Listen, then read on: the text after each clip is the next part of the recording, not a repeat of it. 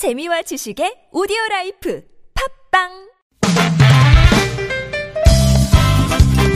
빡빡한 일상의 단비처럼 여러분의 무뎌진 감동 세포를 깨우는 시간 좋은 사람 좋은 뉴스 함께합니다.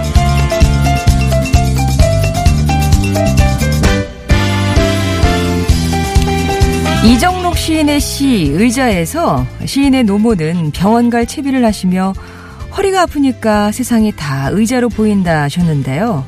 지난달 1일 서울 성북구청 엘리베이터마다 구석에 작은 의자가 놓였습니다. 이 의자는 구청을 방문한 노인들이 엘리베이터 안에서 서 있기 힘들어 하시는 걸 본 한 구청 직원이 제안하면서 설치됐다 그래요. 이름도 지었습니다. 동행 의자라고요. 이 의자는 그렇게 어린이, 임산부, 장애인, 노인 등에게 큰 호응을 얻고 있다고 하네요.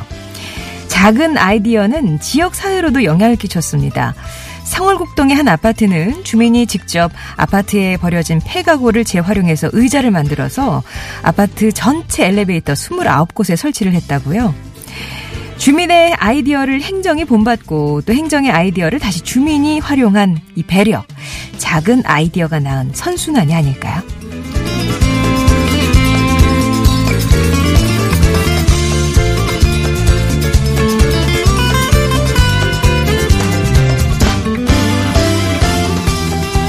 매주 토요일 점심시간 광주 광산구 우산동 소공원에는 어김없이 푸른색 천막이 설치되고 접이식 식탁이 마련됩니다.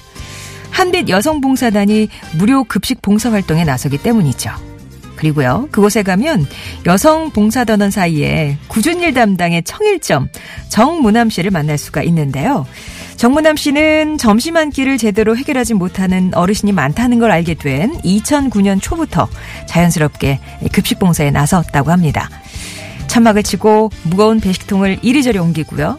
설거지와 식기 소독을 도맡아 하면서 두 차례에 걸친 허리 디스크 수술에다 또 식기 열탕 소독 중에 2도 화상을 입기도 했지만 그의 봉사 열정만큼은 막지 못했죠. 그렇게 9년을 오롯이 채운 봉사활동. 올해는 특별히 홀로 살거나 몸이 불편해서 집안일을 제대로 못하는 노인들을 위해서 청소 봉사활동 단체 어울림을 만들기도 했습니다. 어르신들을 보면 부모님이 떠올라서 봉사활동하고 오는 날은 왠지 마음이 편안해진다는 정문암 씨. 그 마음이 추운 날씨에 찾아온 어르신들의 식사 한 끼에 고스란히 담기고 있겠죠? 지금까지 좋은 사람, 좋은 뉴스였습니다.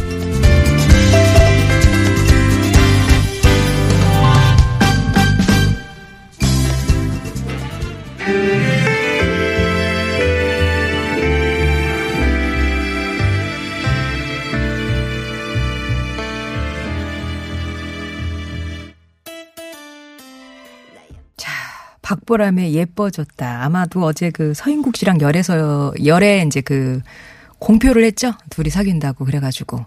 그러니까 예뻐진고 나서 서인국 씨를 사귄 거죠. 전후 관계는 그런 거예요.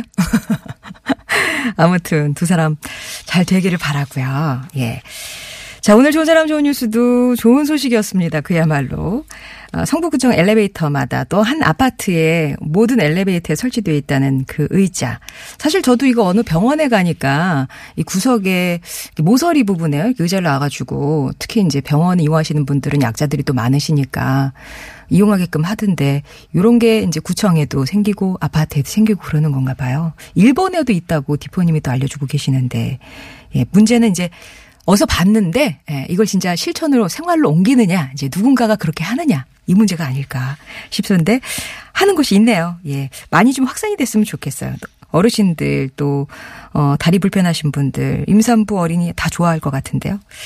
그리고 광주에 예, 청일점 봉사원 정문암 씨 얘기도 소개해드렸습니다.